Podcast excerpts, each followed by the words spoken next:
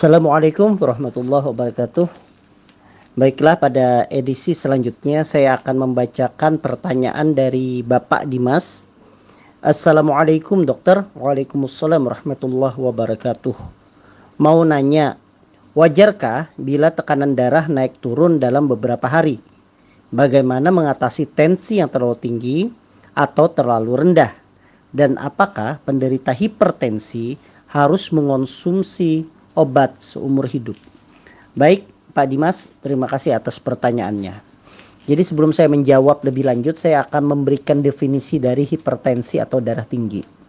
Jadi, yang namanya hipertensi atau darah tinggi itu ketika tekanan darah sistolik atau tekanan darah atas itu lebih dari 140 atau tekanan darah diastolik yang bagian bawahnya itu lebih dari 90.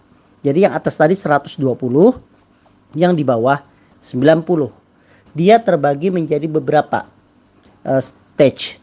Tapi um, secara umum ada dua stage yang harus kita pahami.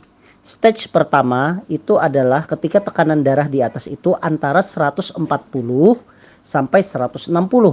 Sedangkan stage 2 itu adalah di atas 160 sampai di atas 180 itu sudah dikatakan stage 2. Di atas 180 ada yang mengatakan itu stage 3, ada yang mengatakan bahwa itu nanti yang namanya hipertensi maligna. Nah, wajarkah bila tekanan darah naik turun dalam beberapa hari? Nah, ini kalau dikatakan wajar tentunya tidak wajar.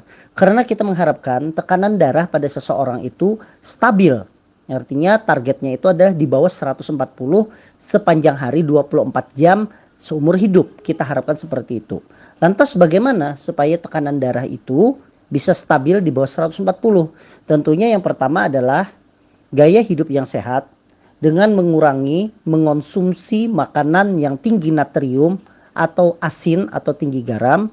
Kemudian yang kedua tentunya menghindari makanan-makanan yang menyebabkan tensi menjadi tinggi, yang merangsang tensi menjadi tinggi seperti misalnya minuman kopi atau makanan yang mungkin tinggi kadar lemaknya sehingga terjadi pengerasan pada pembuluh darah.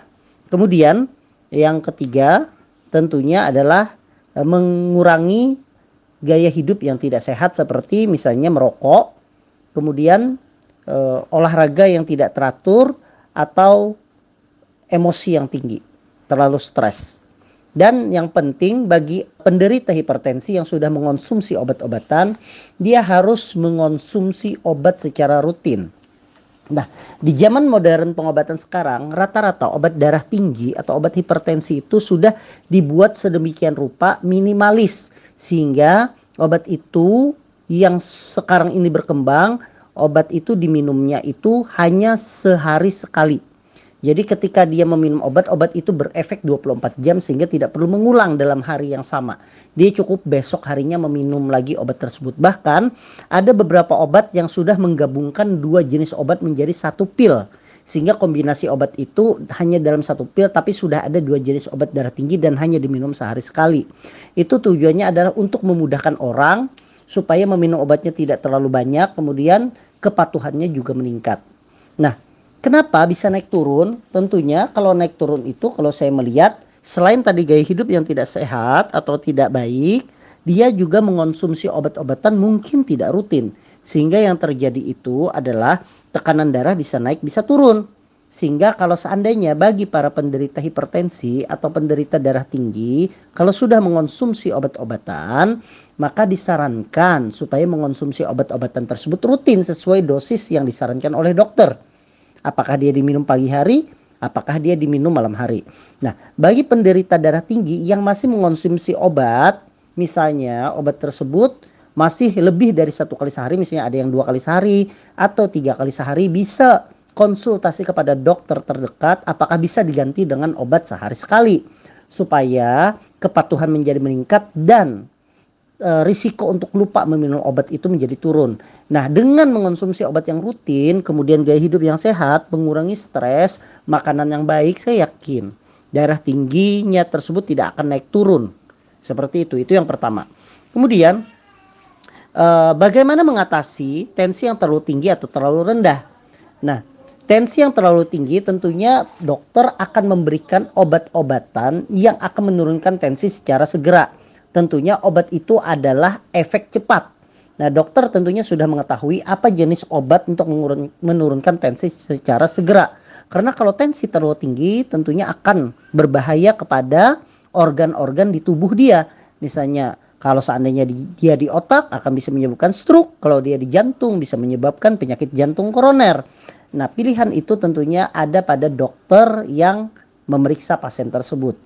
Nah, setelah tensinya mulai terkontrol, maka dilanjutkan dengan memberikan obat-obatan yang rutin dan dosisnya itu adalah sehari sekali.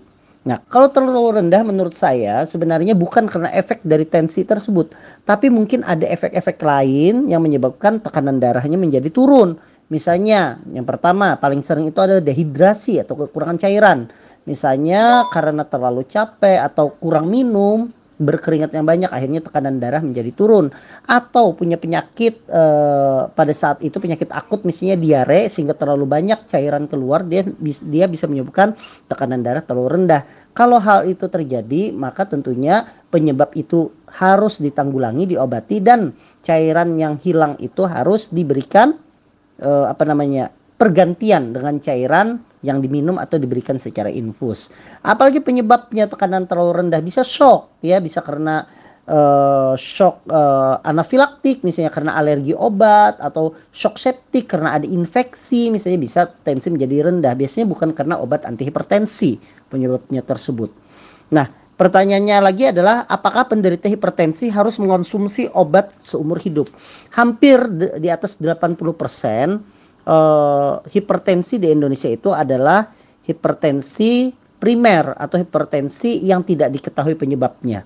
Nah, hipertensi yang tidak diketahui penyebabnya itu biasanya sifatnya adalah degeneratif karena ada karena semakin meningkatnya usia sehingga ya kemungkinan besar orang yang menderita hipertensi tersebut juga harus mengonsumsi obat seumur hidup. Tapi tentunya obat seumur hidup itu diusahakan dengan obat seminimal mungkin dan obat tersebut juga kalau bisa ya sesedikit mungkin. Seperti yang saya sampaikan di awal tadi bisa saja kalau mau ada dua jenis obat hipertensi yang digabung menjadi satu dan diminum supaya tekanan darah menjadi terkontrol.